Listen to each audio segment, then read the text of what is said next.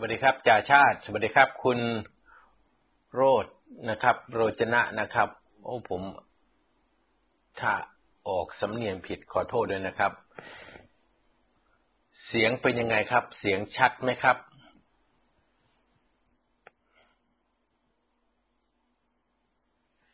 ขอบพระคุณมากครับ คุณจักรานนท์นะครับ วันนี้ก็จะมาพูดคุยกันอีกครั้งหนึ่ง วันนี้น่าจะเป็นวันพุธนะครับ ที่ 19 พฤษภาคม 2564 นะครับ วันนี้เราตั้งประเด็นกันไว้ เป็นหัวข้อที่ผมได้รับปากไว้เมื่อวานนะครับ ก็จะเอามาพูดให้ท่านทั้งหลายได้รับฟังเพื่อเป็นข้อมูลนะครับ สวัสดีครับ พี่บำรุงจันสอน ขอบพระคุณมากครับที่เข้ามาชม ประเด็นที่ตั้งหัวข้อไว้วันนี้ก็คือสองลุงแค้นฝังหุ่น ประยุทธ์ลักไก่ กู้เงินเจ็ดแสนล้าน แล้วยุบสภา นี่คือประเด็นที่เราตั้งหัวข้อกันไว้ คุณสุรสิทธิ์ครับ ขอบพระคุณมากนะครับ มาฟังกันทุกรอบเลย ถ้าใคร จะกรุณาก็เผยแพร่ข้อมูลให้เพื่อนๆของเราได้รับฟังกันนะครับ ก็แชร์กันไป ก่อนที่จะเข้าประเด็นเรื่องสองลุงแค้นฝังหุ่น ประยุทธ์ลักไก่ กู้เงินเจ็ดแสนล้านแล้วยุบสภานั้นอ๋อที่เกาหลีใต้ก็มานะครับ คุณโชคมนตรีหวังว่าอยู่ที่เกาหลีใต้คงปลอดภัยดีนะครับ เราก็จะมาเผยแพร่หน่อย เพราะว่ามีการส่งข้อมูลมาให้ผม เราก็จะช่วยกันเผยแพร่ไปนะครับ ก็เป็นข้อมูลจากทนายความของผมเองนะครับ ก็คือทนายมิ้นผมมีคดีเรื่องการเมืองนะครับ ก็ได้น้องทนายมิ้นนะครับ ซึ่งเป็นทนายที่อยู่ในทีมของทนาย นิติธรล้ำเหลือ มาช่วยเหลือหลายคนนะครับ โดยไม่คิดค่าใช้จ่าย เพราะว่าเป็นคดีการเมือง ก็ต้องขอขอบพระคุณทีมทนายจากสำนักงานของคุณนิติธรล้ำเหลือ โดยเฉพาะตัวทนายมิ้นนะครับ น้องพวงทิพย์บุญสนองนะครับ ต้องขอขอบพระคุณ ออกอากาศไว้ณที่นี้ด้วย วันนี้น้องทนายมิ้นก็ส่งข้อมูลมาว่ากลุ่มประชาชนคนไทย ที่เคยแถลงข่าวกันไปเมื่อวันที่สิบห้าที่ผ่านมานะครับ ที่ให้พลเอกประยุทธ์ลาออกเสียสละเพื่อหารัฐบาลที่มันดีกว่ารัฐบาลพลเอกประยุทธ์มาทำหน้าที่ วันนี้ก็นัดแถลงข่าวกันอีกนะครับ เวลา 14 นาฬิกาที่อาคารพญาไทพาซาก็ เชิญชวนพี่น้องประชาชนนะครับ ใครออยากติดตามข่าวสารข้อมูล ผมค่อนข้างมั่นใจว่าจะมีหลายสำนักข่าวได้ไลฟ์ออกทาง Facebook หรือทาง YouTube หรือทาง Twitter รายละเอียดในการถแถลงข่าวนี้ ส่วนสื่อหลักก็คงเอาไปลงตอนเย็นนะครับ สถานีโทรทัศน์ต่าง ๆ นะครับ ส่วนการไลฟ์ก็ไลฟ์สด ๆ เลยในตอนนั้น ก็มีคนสำคัญที่จะมาถแถลงข่าวนะครับถแถลงในประเด็นเรื่องวาระประชาชน หยุดสามปอนั่นแหะหยุดสามปอนะครับ ก็คงไม่มีปอไหนหรอกครับ ก็คือปอประยุทธ์ปวิทย์แล้วก็ป๊อกหรือพลเอกอนุพงศ์นี่แหละไม่มีสามปออื่นนะครับ หยุดสามปอโมเดลแก้ทุจริตแห่งชาติ พูดอย่างนี้ก็หมายถึงว่าถ้ายังมีสามปออยู่การทุจริตก็ยังมโหฬารเกิดขึ้นมากมายมหาศาลจนสาธยายไม่หมดเรื่องทุจริต ไม่เคยมีรัฐบาลใดในประวัติศาสตร์ชาติไทยที่มีการทุจริตตั้งแต่ระดับล่างจนถึงระดับบนมากเท่ากับรัฐบาลที่มีผลเอกประยุทธ์จันโอชาเป็นนายกรัฐมนตรีต่อเนื่องมาตั้งแต่ 22 พฤษภาคม 2557 จนถึงปัจจุบัน 19 พฤษภาคม 2564 พลเอกประยุทธ์และรัฐบาลของพลเอกประยุทธ์ได้แชมป์นะครับ แชมป์ประเทศไทย และน่าจะเป็นแชมป์โลกด้วยในเรื่องของการทุจริตคอร์รัปชันนะครับ ก็ให้ความสนใจกันนะครับการนำเสนอของกลุ่มประชาชนคนไทยที่มีทนายนิติธรล่ำเหลือนะครับ มี อดีตสสพักประชาธิปัตย์ชันชัยอิสระเสนารักษ์วันนี้นะครับ มีพิชิตชัยมงคล โกศลรักประชาไทย พิมะสึงสิงสิทธิประเสริฐนะครับที่จะร่วมกันแถลงข่าว ก็เชิญนะครับ ส่วนประเด็นที่ข้อเสนอของกลุ่มประชาชนคนไทยเดี๋ยวผมก็จะพูดในในหัวข้อนี้แหละครับ ที่เรากำลังจะพูดกันอยู่เอาละครับท่านที่เคารพทั้งหลายครับ เราก็มาพูดคุยกันเรื่อง แค้นฝังหุ่นของสองลุง และประยุทธ์ลักไก่กู้เงินเจ็ดแสนล้าน แล้วยุบสภา แค้นฝังหุ่นของสองลุงนั้น เป็นข้อมูลที่ผมได้จากทั้งสองฝั่ง คือฝั่งลุงที่หนึ่งกับฝั่งลุงที่สอง เหตุการณ์นี้เกิดขึ้นในประเทศสารขันหรือกาลาแลนด์ แต่ท่านทั้งหลายจะเข้าใจว่าเป็นประเทศไหนก็ตามสะดวกครับ คิดว่าอยากได้ให้กาลาแลนสมมุติเป็นประเทศใด ๆ ก็สมมุติเอา สารขันหรือกาลาแลนเนี่ย มันก็มีความขัดแย้งทางการเมืองต่อเนื่องยาวนานมานะครับ ตั้งแต่ปี 2549 ไล่มาจนถึงปัจจุบันสองลุงนี้เคยร่วมกัน ในการจัดตั้งรัฐบาลขึ้นรัฐบาลหนึ่ง โดยลุงที่หนึ่งนี่เคยเป็นนักการเมืองท้องถิ่นนะครับ เป็นข้าราชการท้องถิ่น เคยเป็นอดีตกำนันชื่อว่าเทพ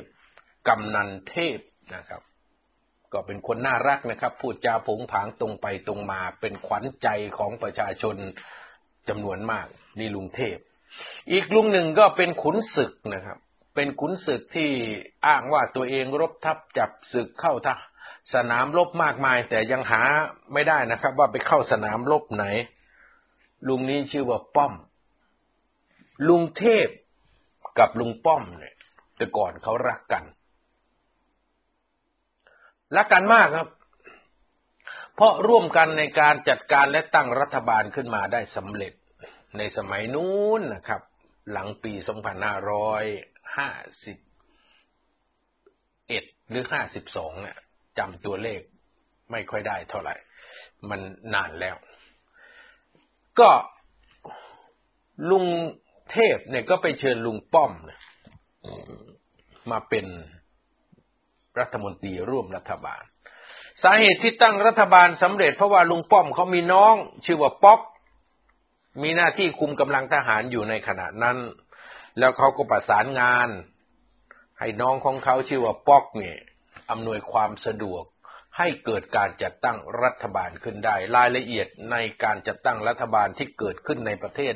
สารขันกลาแลนนั้น หลายท่านก็พออนุมานหรือคิดย้อนกลับไปได้ เอาละครับนี่คือความสัมพันธ์อันดีมาโดยตลอด แต่เวลาเปลี่ยนคนก็เปลี่ยนนะครับ วันหนึ่ง ลุงเทพเนี่ยมารับบทในการเคลื่อนไหวมวลชนครั้งใหญ่ เพื่อที่จะปฏิรูปประเทศไทยให้เป็นประชาธิปไตยที่สมบูรณ์ พี่น้องประชาชนก็เข้าร่วมจำนวนมากนะครับ แล้วก็มีน้องของลุงลุงป้อมอีกคนหนึ่ง เป็นแม่ทัพ ก็มีการประสานกัน เหตุการณ์ ชุมนุมต่อเนื่องยาวนานมาในกาลาแลนประเทศสารขันของเราก็อย่างที่ท่านทั้งหลายได้เห็นนั่นแหละจนบทสรุปสุดท้าย น้องชายของลุงป้อม คนที่เป็นผู้นำที่คุมปืนอยู่ ก็จัดการเอาปืนไปยึดอำนาจเสีย ความขัดแย้ง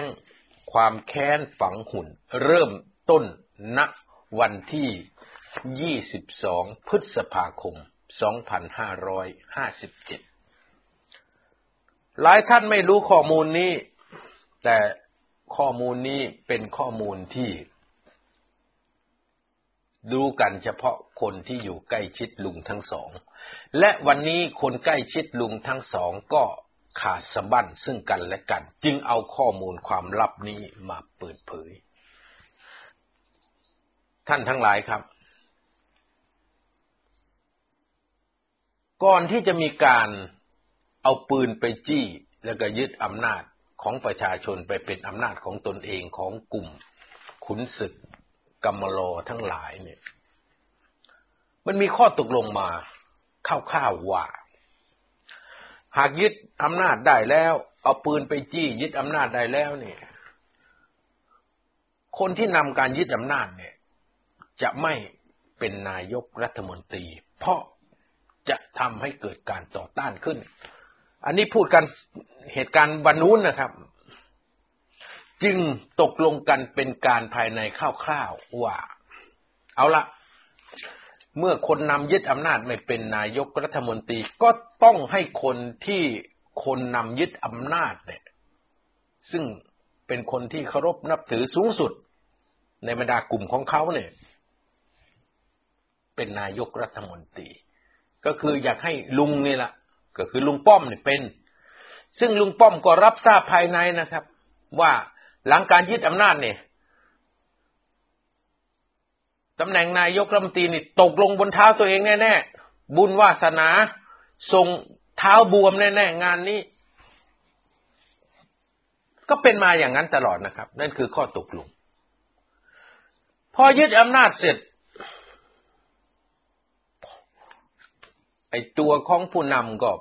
เป็นองค์รัฐาธิปัตย์ไปจนกระทั่งร่างรัฐธรรมนูญเสร็จ แล้วก็จะมีการเสนอนายกรัฐมนตรี ตรงนี้แหละครับคือจุดเปลี่ยน มีการเริ่มหาลือกันว่า ไอ้ข้อตกลงที่เคยตกลงกันไว้ ก่อนลงมือยึดอำนาจไปจากประชาชนนั้น ยังจะต้องปฏิบัติตามไหม เริ่มมีการหาลือกัน ลุงเทพก็หาลือกับผู้นำการยึดอำนาจ ว่าที่เคยคุยกันไว้คร่าวๆเนี่ยจะให้ลุงป้อมเนี่ย เป็นนายกเนี่ย ยังจะยืนอยู่จุดนั้นอยู่ไหม ตรงนี้คือจุดแตกหักครับ เวลาเปลี่ยนคนก็เปลี่ยนลุงเทพบอก สถานการณ์นี้ไม่เหมาะ ไม่เหมาะที่ลุงป้อมเนี่ยจะขึ้นมาเป็นนายกรัฐมนตรีต้องให้เนี่ย น้องของลุงป้อมเนี่ย คนนำยึดอำนาจนี่เป็นนายกไปก่อนเพราะประชาชนชื่นชม ตอนนี้ประชาชนกำลังชื่นชมเลย ว่าน้องของลุงป้อมคนนี้เนี่ย เข้ามาแก้ปัญหาของชาติ เข้ามาเพื่อจะยุติความขัดแย้ง และดูแล้วท่าทางประชาชนนี่ จะชอบน้องของลุงคนนี้นะ เพราะว่าพูดจาฉาฉานดี ดูแล้วก็เก่งแต่งเพลงก็เพราะ ความที่ลุงเทพนี่เป็นคนนำประชาชนจำนวนมาก พอเสนอความคิดตรงนี้ออกไป มันก็มีน้ำหนักไงครับพอมีน้ำหนักฝัน ของลุงป้อมเนี่ยก็ดับสลายลงทันทีแทนที่บุญจะหล่นทับตีนบวม วาสนาจะได้เป็นนายกรัฐมนตรีก็ก็ไม่ได้เป็นนะวันนั้นนะครับ วันนั้นก็คือประมาณช่วง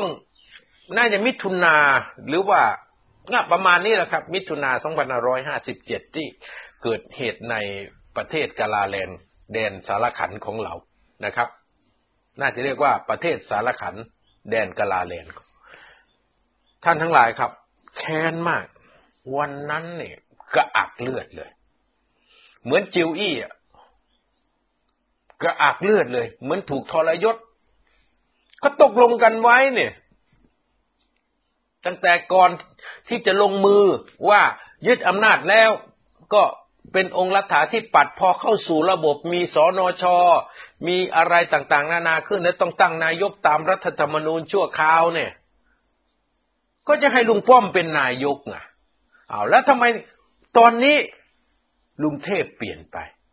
ทั้งที่เคยร่วมมือกัน ทั้งที่เคยสามัคคีกันมาในอดีต แล้ววันนี้ทำไมเปลี่ยนไป นั่นแหละครับ คือแค้นฝังหุ่น ฝังหุ่นมากๆ นี่คือความแค้นที่หนึ่ง แต่ไม่เป็นไร ถึงไม่ได้เป็นนายกก็เป็นรองนายก คุมกลาโหม คุมตำรวจ ความมั่นคงทั้งหมดตกอยู่ในมือลุง เอาละไม่เป็นนายกตัวจริง ตามกฎหมายก็เป็นนายกตัวจริง ตามพฤตินัย ก็เป็นมาเรื่อยๆแต่บุญพาวาสนาส่งเนี่ย เกิดปัญหาสุขภาพขึ้น ไม่รู้ว่าเครียดเรื่องอะไรนะครับสโตกคือเส้นเลือดตีบ ก็มีปัญหา ก็ทำให้ลุงต้องหายไปสักพักหนึ่ง แล้วกลับมาในสภาพที่ยังไม่ร้อยเปอร์เซ็นก็พยายามนะครับ คนเรามันมีความอยาก มีความปรารถนาที่จะเข็นขึ้นเป็นเบอร์หนึ่งของประเทศให้ได้ ก็ฟื้นฟูตัวเองขึ้น ฟื้นฟูตัวเองขึ้นเพื่อให้ตัวเองเดินได้ และพอตัวเองเดินได้ ก็กลับมาดูอ้าว พักการเมืองที่ลงทุนตั้งกันมาเนี่ย กลายเป็นว่าคนที่ชี้นำนอกพักเนี่ย ไม่ใช่ลุงเนี่ยกลายเป็นว่าลุงเทพที่อยู่นอกพักเป็นคนชี้นำพักที่ตัวเองลงทุนมา ที่ลุงป้อมลงทุนมา ลุงเทพชี้นำผ่านใครครับ ผ่านแกนนำ ที่เคยทำงานกับลุงเทพ ตั้งแต่อยู่พักการเมืองเดียวกัน มาจนถึงเคลื่อนไหวมวลชน และเอามาฝังตัวอยู่ในพักของลุงป้อม กลายเป็นว่าอำนาจการต่อรอง การชี้นำของพักที่ลุงป้อมประคับประคองมาทั้งหมดนี่ไปตกอยู่ภายใต้การบงการหลังฉากของลุงเทพ นี่คือข้อขัดแย้งที่สองที่เกิดขึ้นทำยังไงล่ะครับ ลุงป้อมก็คิดว่าแม่ลูกผู้ชายชื่อป้อมเนี่ยฆ่าได้นะยาไม่ได้นะยามาแล้วครั้งหนึ่งตั้งแต่คัดค้านการขึ้นเป็นนายกรัฐมนตรีในต้นในกลางปี 2557 น่ะ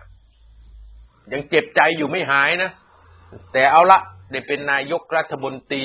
ตัวจริงหลังฉากก็ไม่เป็นไร ส่วนน้องของลุงป้อมก็เล่นละครลิงตบตาชาวบ้านต่อไป ท่านทั้งหลายครับ กลายเป็นว่าแค้นหนักเข้าไปอีก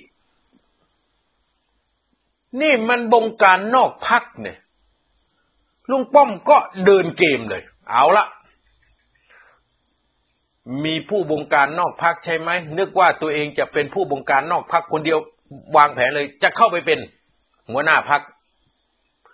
เพราะถ้าไม่เข้าไปนั่งเป็นหัวหน้าพัก พักที่ตนเองลงไม้ลงมือลงแรง ทุ่มเทเพื่อสร้างขึ้นมา ก็ตกอยู่ภายใต้การบงการของลุงเทพ ลุงเทพชี้นำผ่านลูกน้องตัวเอง ที่เขามาเป็นรองหัวหน้าเขามาเป็นผู้ยิ่งใหญ่ในพักเป็นลำตีว่าการสองกระทรวง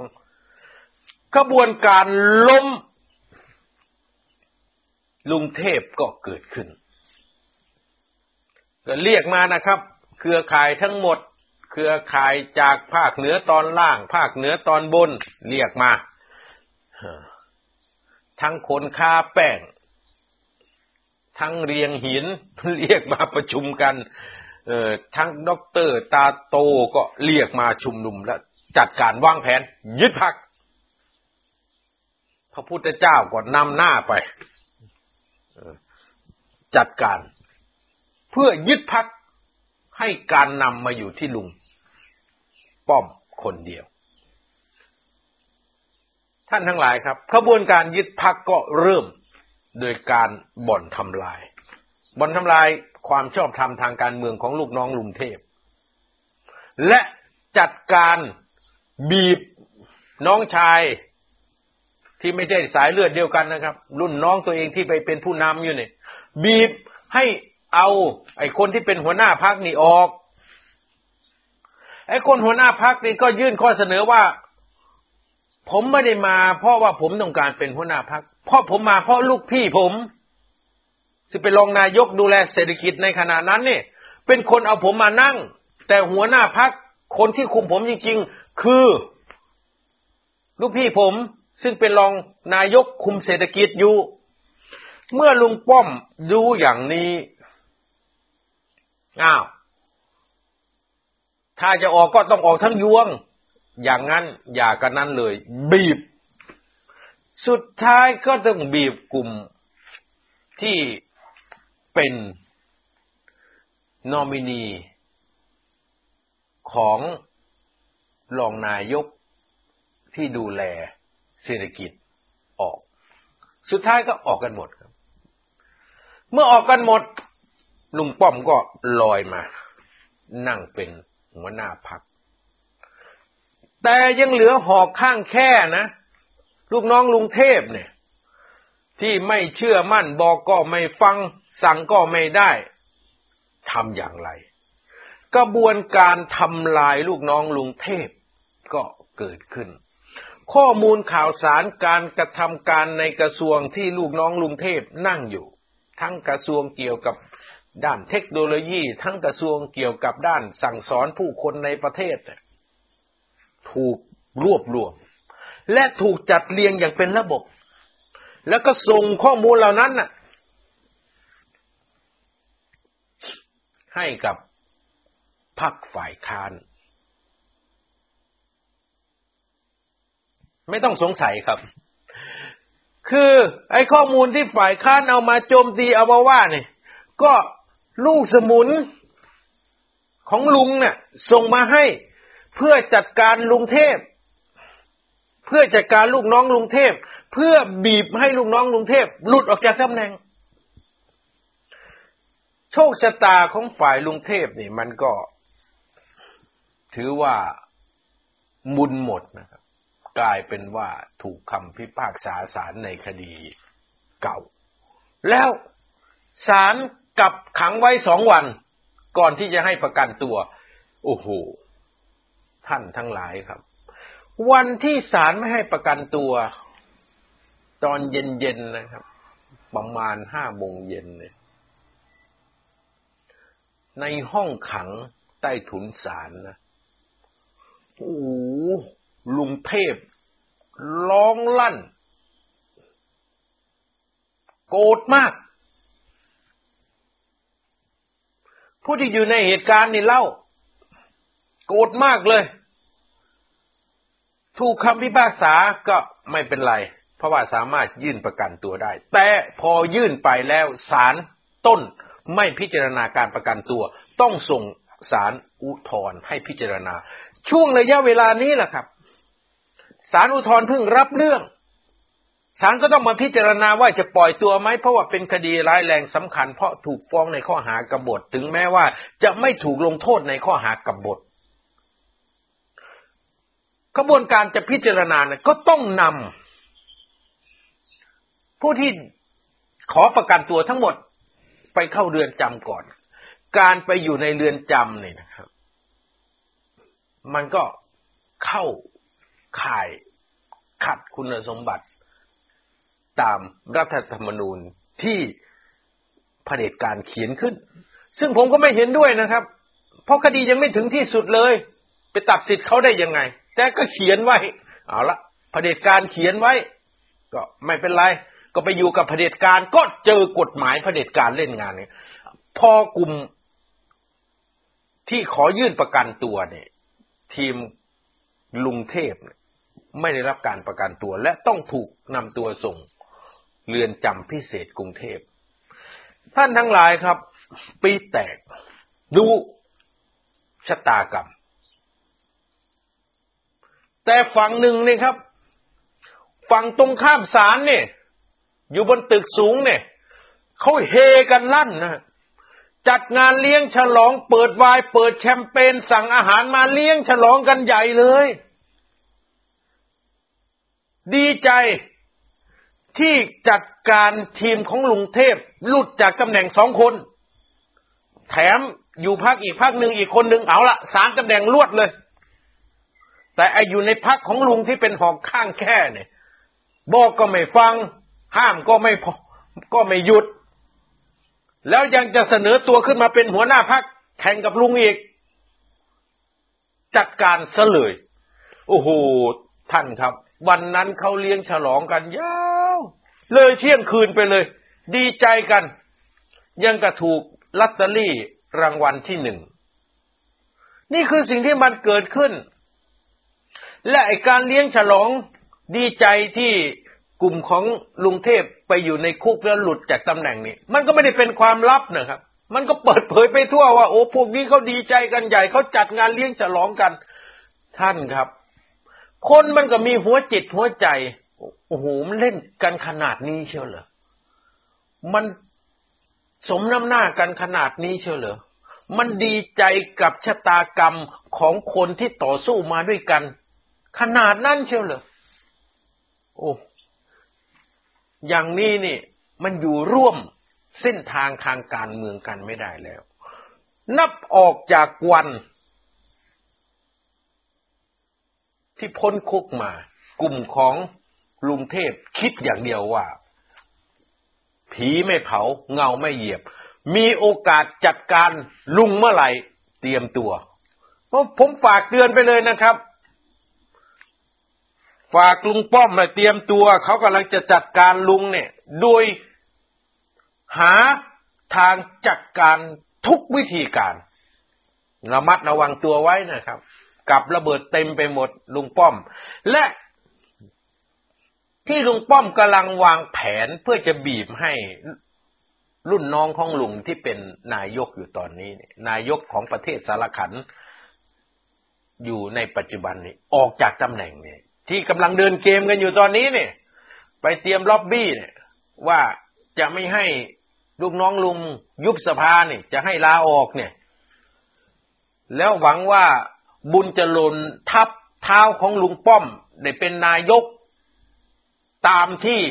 เคยตั้งเป้าหมายไว้เนี่ย อย่าลืออย่าคิดนะว่าเขาไม่รู้ ตอนนี้ทีมงานของลุงเทพกำลังเดินแผนสกัดกั้นลุงป้อม เพื่อไม่ให้เป็นนายกรัฐมนตรีนี่ผมบอกไว้เลย มันเป็นความลับอะ แต่ว่าผมอยากเปิดเผยอะ แต่คนบอกผมก็ไม่รู้นะ บอกว่าเป็นลับๆนะ แต่ผมไม่รับด้วยหรอกผมจะเปิดเผยเนี่ย วันนี้เนี่ยไอ้แผนที่ลุง กำลังเดินเพื่อจะบีบให้รุ่นน้องของลุงลาออก แล้วลุงจะเข้ามาเป็นนายกแทนไม่อยากให้รุ่นน้องของลุงยุบสภาเนี่ย เขารู้แล้ว และทีมของลุงเทพที่เป็นคู่แค้นของลุงจากที่เคยรักกันมานี่กำลังเดินเกมเพื่อจะจัดการลุงนี่ฟังไว้นะครับ เพราะว่าเขาแค้นมาก หลาย ช่วงหลายจังหวะนะว่า ลุงมีส่วนจัดการทำให้เขาเนี่ยต้องหมดสภาพทางการเมือง เขาเข้าใจอย่างนี้นะครับ ถ้ามีโอกาสก็ไปแก้ตัวกันเอา แต่ผมมองแล้วว่า เขาไม่เชื่อหรอกครับ เพราะเขาก็ไปได้ข่าวมาเข้าไปได้ข้อมูลมาว่าลุงนี่เคลื่อนไหวอย่างไรทำให้เขาต้องมาตกอยู่ในสภาพอย่างนี้ ก็รับกรรมกันไป ท่านที่รบทั้งหลายครับ นี่คือเรื่องแค้นฝังหุ่น ซึ่งมันมาเข้ากับสถานการณ์ที่รุ่นน้องของลุงกำลังไปไม่เป็นอยู่ตอนนี้ เอาละครับ จบเรื่องกาลาแลนประเทศสารขันไว้เพียงแค่นี้ก่อน มาดูประเทศไทยตอนนี้พลเอกประยุทธ์จันโอชา เสนอเมื่อวานนี้ ให้มีการออกพระราชกำหนดกู้เงินเจ็ดแสนล้านบาท พูดยังไม่ทันขาดคำนะครับ ผมพูดเรื่องนี้ไป น่าจะประมาณสัปดาห์ก่อนเนี่ย ว่าจะกู้อีกเจ็ดแสนล้าน แต่หอการค้าเขาเสนอหนึ่งล้านล้าน เดี๋ยวผมจะบอกสาเหตุว่าทำไมกู้แค่เจ็ดแสนท่านที่กรบทั้งหลายครับ พระราชกำหนดกู้เงินฉุกเฉินนี่ก็เสนอเป็นเรื่องลับแล้วล่ะ แล้วก็ผ่านคอรมอแล้ว พอเสนอปั๊บก็ปลุกมาเลยครับรับที่สุด อันนี้เจ้าหน้าที่เล่าให้ฟังนะครับ ก็เล่าให้หลายคนฟังนะครับ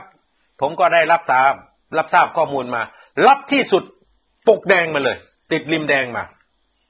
เปิดมาพระราชกำหนดฉุกเฉินกู้เงินเจ็ดแสนล้านบาทเสนอ ให้คอรมอพิจารณา อนุมัติ พออนุมัติเสร็จปุ๊บเจ้าหน้าที่เก็บเอกสารนั้นกลับคืนหมดเลย รับจริงๆท่านทั้งหลายครับ ในการกู้เงินเนี่ยเจ็ดแสนล้านบาทนั้น เขาก็จะแบ่งเป็นประมาณสามส่วนหลักๆ ผมก็จะมาย้ำอีกครั้งหนึ่ง บางท่านอาจจะได้ทราบแล้ว แต่ย้ำให้ท่านเห็น ก็คือสามหมื่นล้านบาทเนี่ย จะเอาให้กระทรวงสาธารณสุข ไปดูแลสุขภาพอนามัยของประชาชน เช่น ซื้อยาพาวิพิลาเวียสองหาซื้อวัคซีนมาฉีดป้องกันโควิดสามก็ไปซื้ออุปกรณ์การแพทย์ พวกถังออกซิเจน เตียงหรือห้องฉุดเฉินก็ไปเตรียมการปรับปรุงให้เสร็จนะครับ แล้วก็ไปเตรียมการสร้างโรงพยาบาลสนาม เพราะเขาประเมินว่าสถานการณ์การระบาดของไวรัสโควิดเนี่ย ควบคุมไม่ได้ และจะมีการระบาดรอบที่สี่น่าจะไม่ไม่นานนี้ครับเขาคิดว่าจะน่าจะเกิดการระบาดรอบที่สี่เพราะว่าผลการวิจัยของทางการแพทย์เนี่ยออกมาในทิศทางเดียวกันว่าเชื้อที่เข้ามาในประเทศไทยเนี่ยมันผสมพันธุ์กัน พันธุ์พม่า บวกพันธุ์อินเดียบวกพันธุ์ไทย มันจะกลายเป็นพันธุ์ใหม่ และมันจะกลายเป็นโรค หรือไวรัสที่อยู่ในพื้นที่ ก็คือกลายเป็นโรคในพื้นที่ประเทศไทย คือพันนี้นะครับ ตรงนี้เขาก็เลย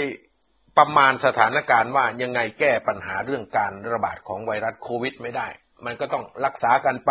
ป่วยก็รักษาผลเสียชีวิตก็ดำเนินการไปนะครับ ส่วนที่เหลืออีกหกแสนเจ็ดหมื่นล้านบาทเนี่ยจะไปทำอะไร รัฐบาลก็แบ่งเป็นสองส่วนครับ ก็คือหนึ่งเอาไปจ่ายให้ประชาชนชดเชย เยียวยา ก็คือสี่แสนล้าน ส่วนที่สองสองหมื่นประธานเท่ากับสองแสนเจ็ดหมื่นล้านเนี่ยก็จะไปฟื้นฟูเศรษฐกิจ ท่านที่เคารพทั้งหลายครับ เขียนไว้ในติ่งของพระราชกำหนดฉุกเฉินว่า การใช้จ่ายเงินนี้เนี่ยให้ใช้จ่ายเงิน ได้ถึงเดือนกันยายน 2565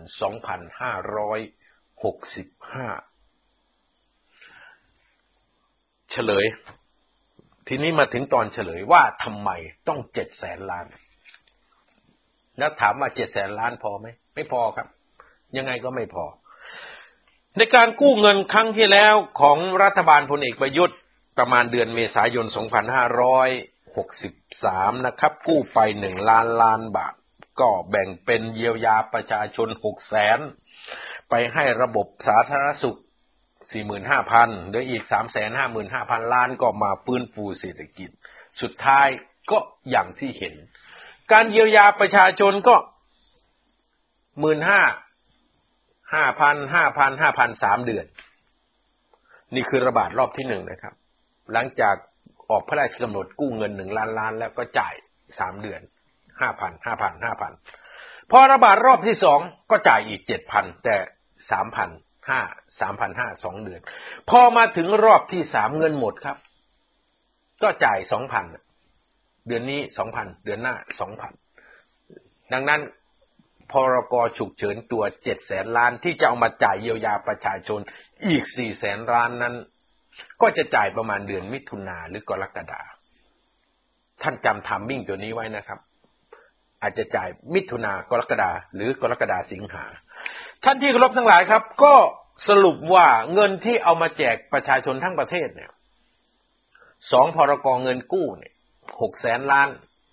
ตามพรกเงินกู้ที่หนึ่งที่กู้มาหนึ่งล้านล้าน กับพรกเงินกู้ที่สองที่ผ่านครมเมื่อวานนี้อีกสี่แสนล้าน รวมแล้วพลเอกประยุทธ์เอาเงินภาษีอากรมาแจกประชาชนทั้งประเทศ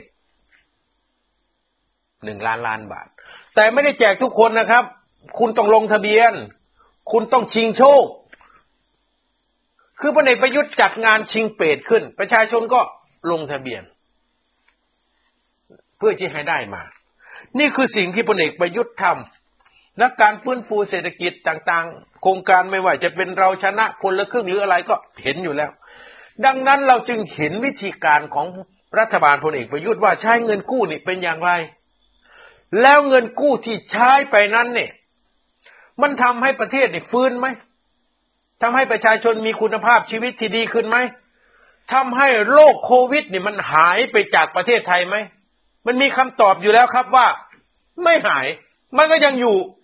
และมันจะหนักกว่าเดิมด้วย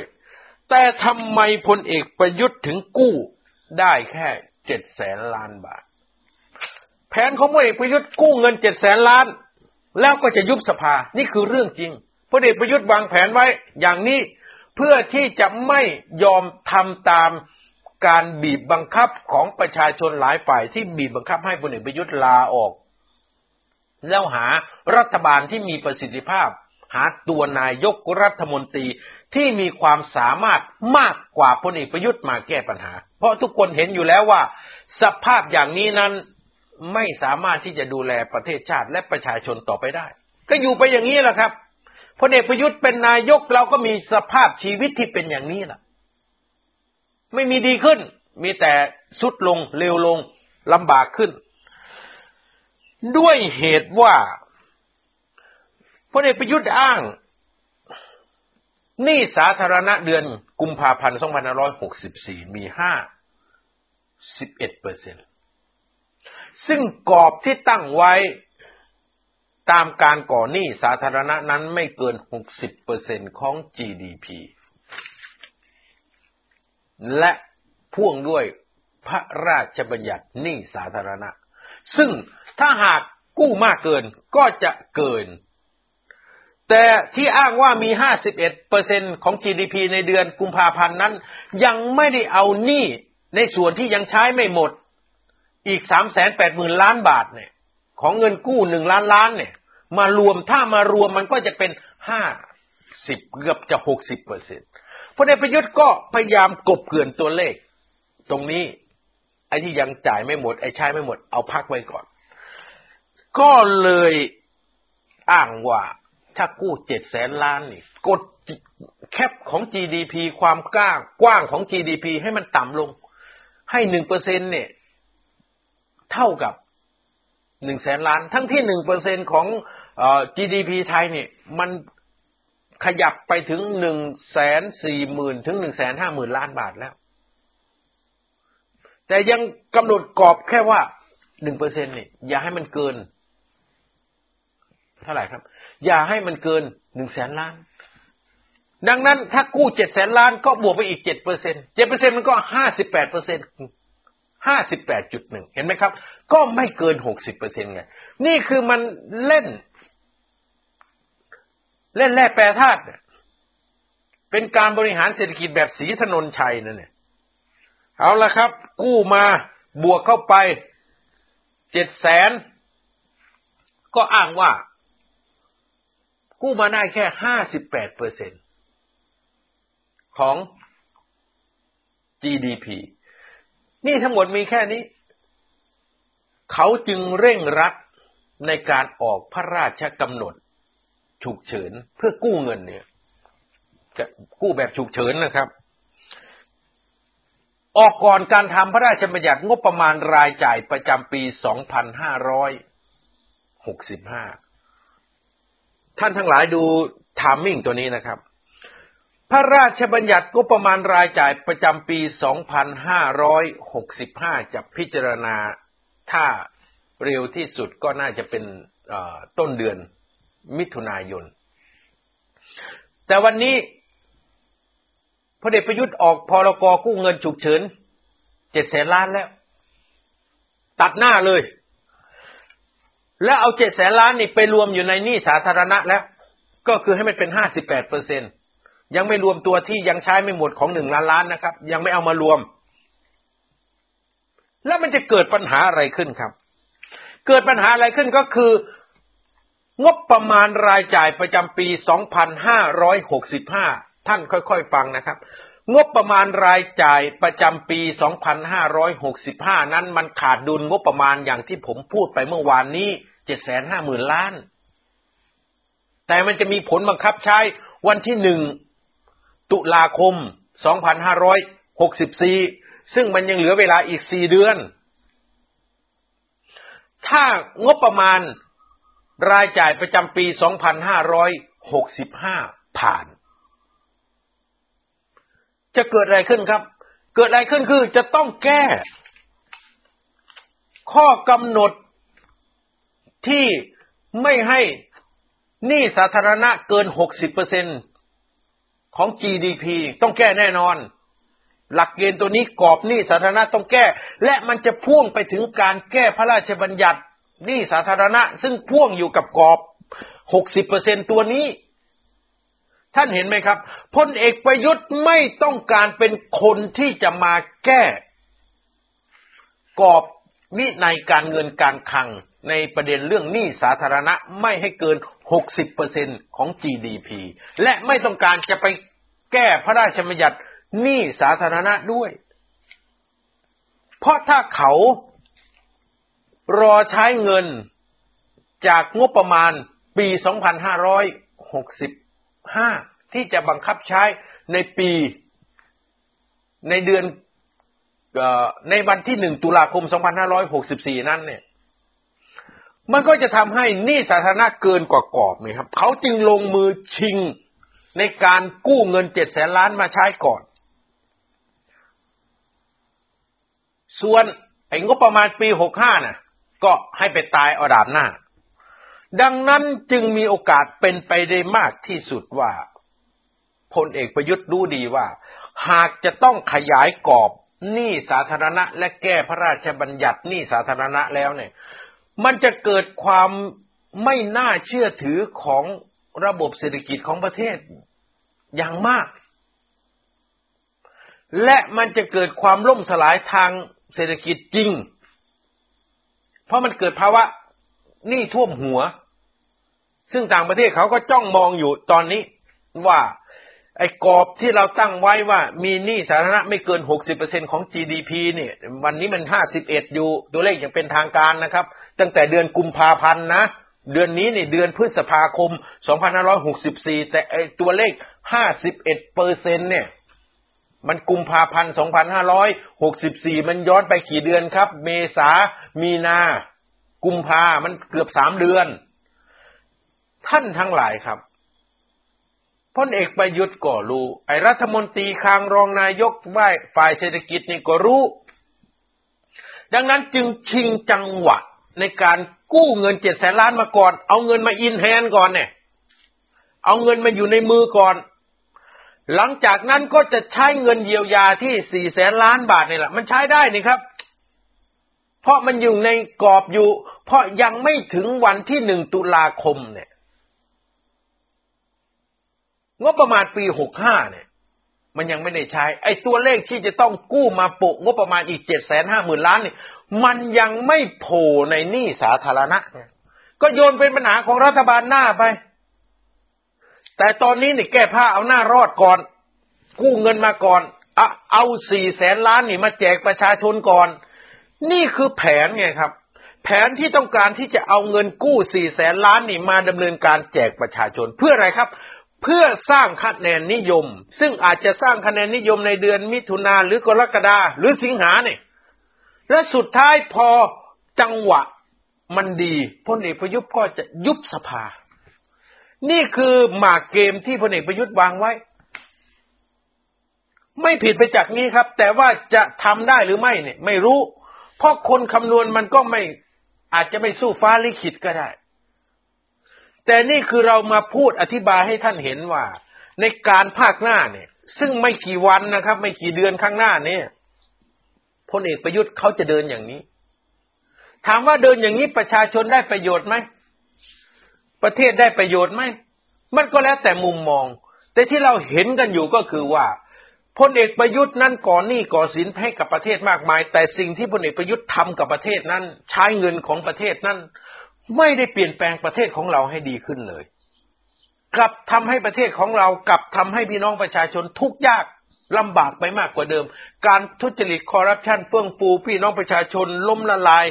ความเหลื่อมล้ำสูงขึ้น พูดง่ายๆก็คือเอาเงินภาษีของประชาชนมาปู้ยี่ปู้ยำจนกระทั่งประเทศ วิบัติชิบหายมาจนถึงปัจจุบันนี้ ผมจึงไม่เห็นด้วยนะครับ ว่าจะให้พลเอกประยุทธ์เป็นคนใช้เงิน และแผนก็ไม่มีอะไรมาก แผนก็เหมือนเดิมแหละครับ ไอ้เงินสี่แสนล้านที่จะมาเยียวยาเนี่ย ก็แจกประชาชน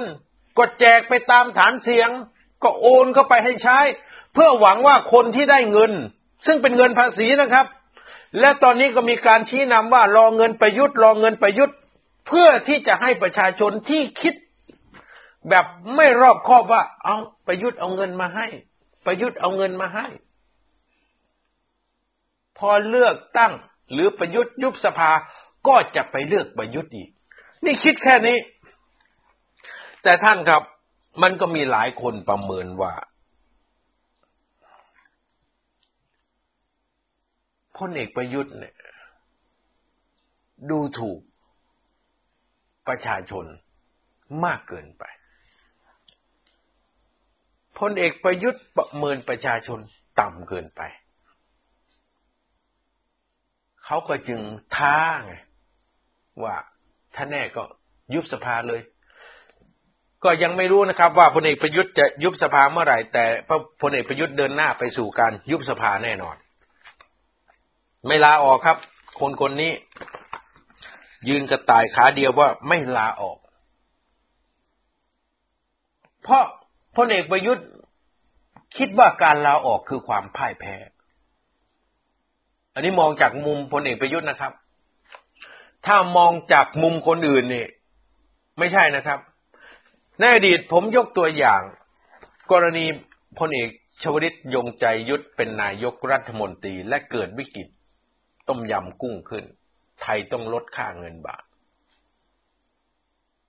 แล้วพลเอกชวลิตตัดสินใจ เพราะมีการชุมนุมประท้วงของประชาชน ที่สีลม วันนั้นคนจากสีลมที่ทำงาน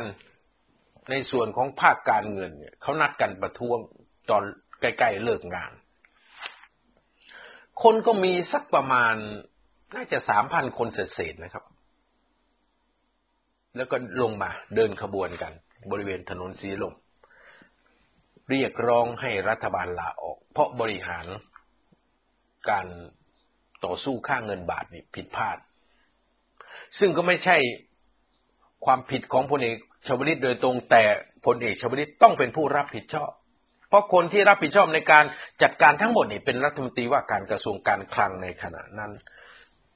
แต่พอดำเนินการไปแล้วสู้ค่าเงินบาทไปแล้วกับกลุ่มนายจอร์จโซรอสเนี่ยมาเปิดดูเงินคงคลังหมด ค่าเงินบาทก็ตกต่ำ ชาชนก็เดือดร้อนพลเอกชาวลิตตัดสินใจลาออกนะครับ เพื่อให้รัฐบาลใหม่เนี่ย มาทำหน้าที่ในการแก้ปัญหา หลักคิดของพลเอกชาวลิตวันนั้นก็คือว่าเรื่องนี้ไม่ใช่ความผิดของสภา สภาก็คือสภาผู้แทนราษฎรนี่ไม่ผิด มันผิดก็คือรัฐบาลเนี่ย ประเมินสถานการณ์ผิดพลาดได้ไปต่อสู้ค่าเงินบาทเอาเงินที่เรามีไว้ในประเทศนี่ไปซื้อเงินบาทล่วงหน้ากะว่าจะเอาชนะจอร์จโซลอสได้ แต่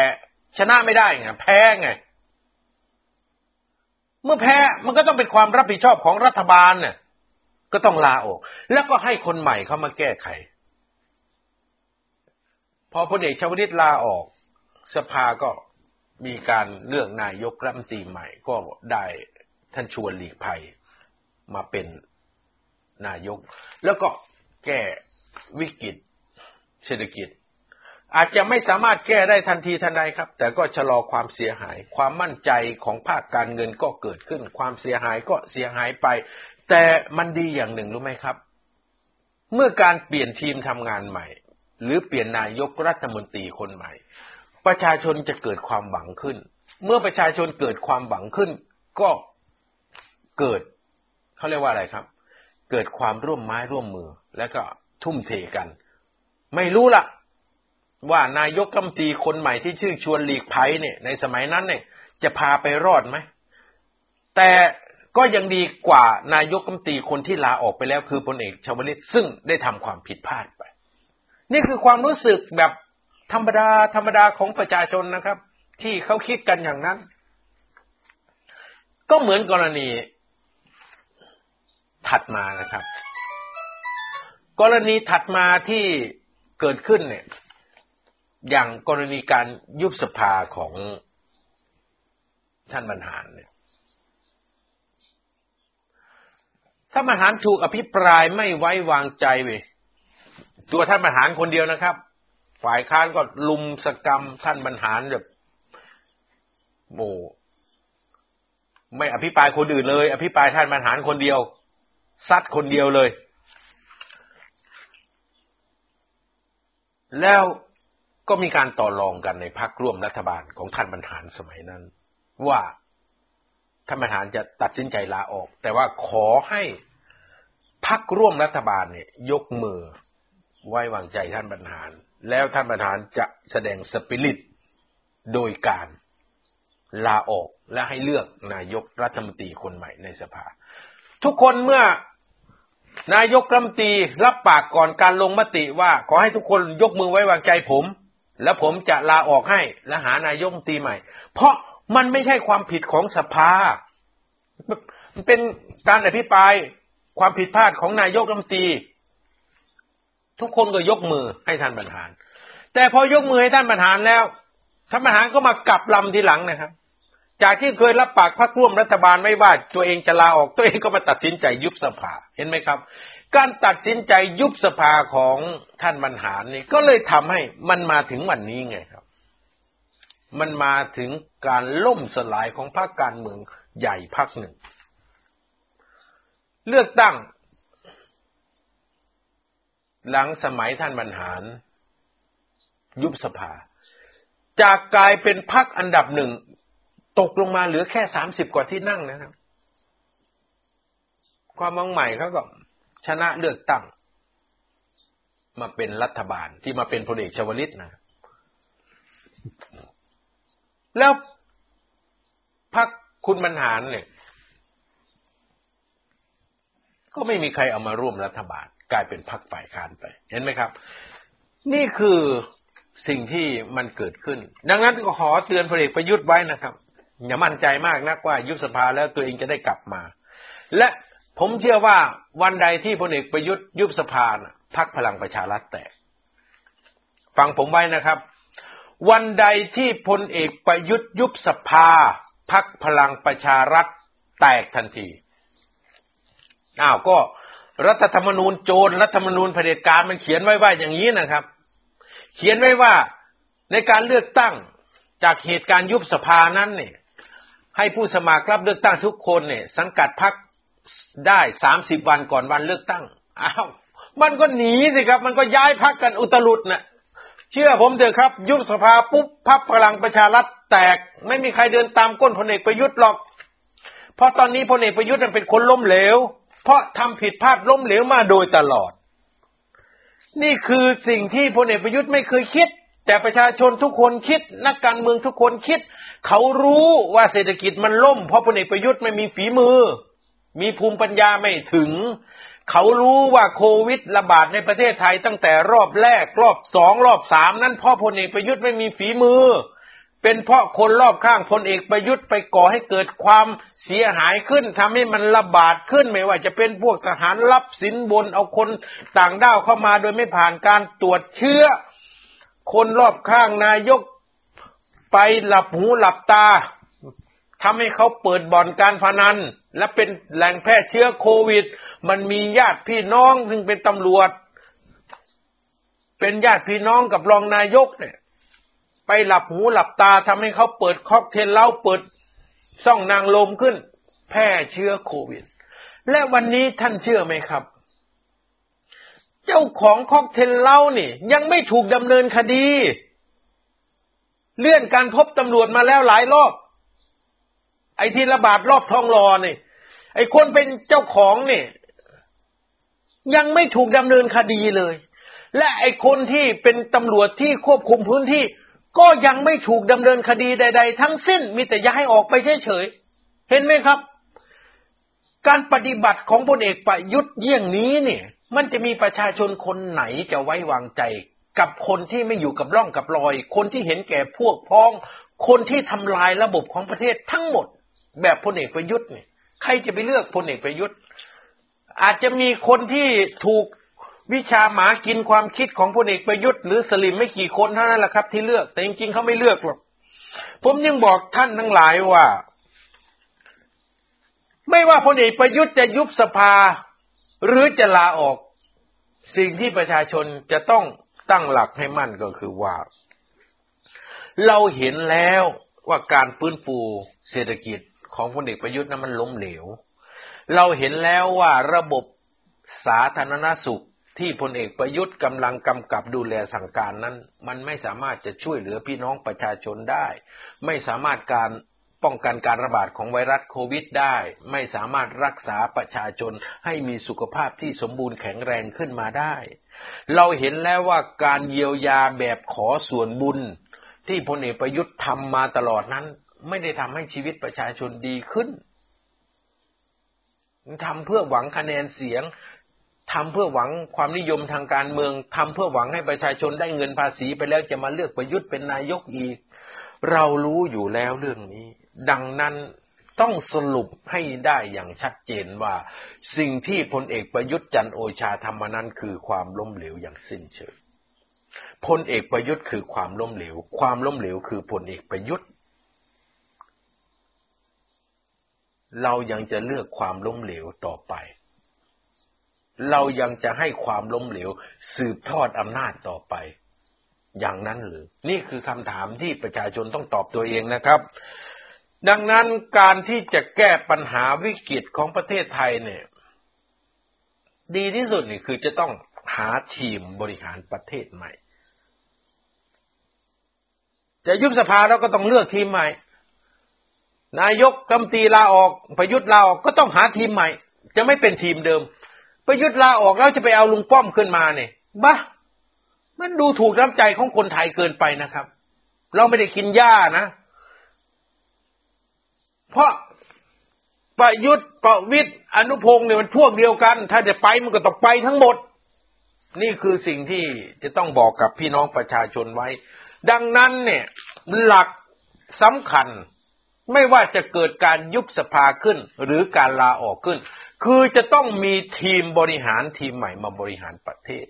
จะต้องมีนายกรัฐมนตรีคนใหม่ที่ไม่อยู่ในเครือข่ายของสามปอ และวันนั้นแหละครับ คนที่บริหารเป็นผู้บริหารจากทีมใหม่ ก็ต้องมีความคิดใหม่ มีวิธีการใหม่ เพื่อที่จะมาแก้ไขปัญหาที่พลเอกประยุทธ์ทำไว้ ต้องมาแก้ไขสิ่งปฏิกูลที่พลเอกประยุทธ์ได้ถ่ายไว้ให้คนไทย เหม็นกันทั้งประเทศอย่างนี้ ท่านทั้งหลายครับ ก็มาถึงประเด็นสุดท้ายที่เราจะต้องคุยกันก็คือว่า สถานการณ์ข้างหน้าที่ท่านจะเห็นก็คือ การชุมนุมของประชาชน ซึ่งตอนนี้มีอยู่สองกลุ่มนะครับ ที่กำลังขับเคลื่อนกันอยู่ก็คือกลุ่มน้องๆนักเรียนนิสิตนักศึกษาประชาชน ซึ่งตอนนี้ก็การเคลื่อนไหวก็เป็นไปด้วยความยากลำบาก เพราะถูกประกันตัวออกมามีเงื่อนไขเยอะแยะ อย่างที่เราทราบกัน แต่ก็ให้กำลังใจกันนะครับ กลุ่มที่สองก็คือกลุ่มสามัคคีประชาชน ที่ยึดมั่นข้อเดียวก็คือประยุทธ์ต้องออกไป พื่อที่จะเป็นบันไดขั้นแรกที่จะขึ้นไปสู่การแก้ปัญหา หรือเป็นประตูบานแรกที่จะเปิดออกไปสู่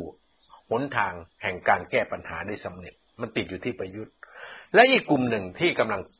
โผล่ขึ้นมาก็คือกลุ่มประชาชนคนไทย ซึ่งเคยเป็นแนวร่วมของกปปสและขับไล่พลเอก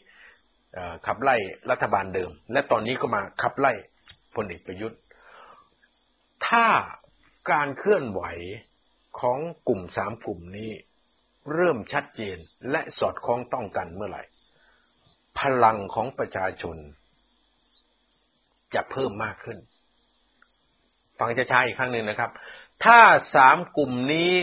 สามารถที่จะหาจุดร่วมกันได้เมื่อไหร่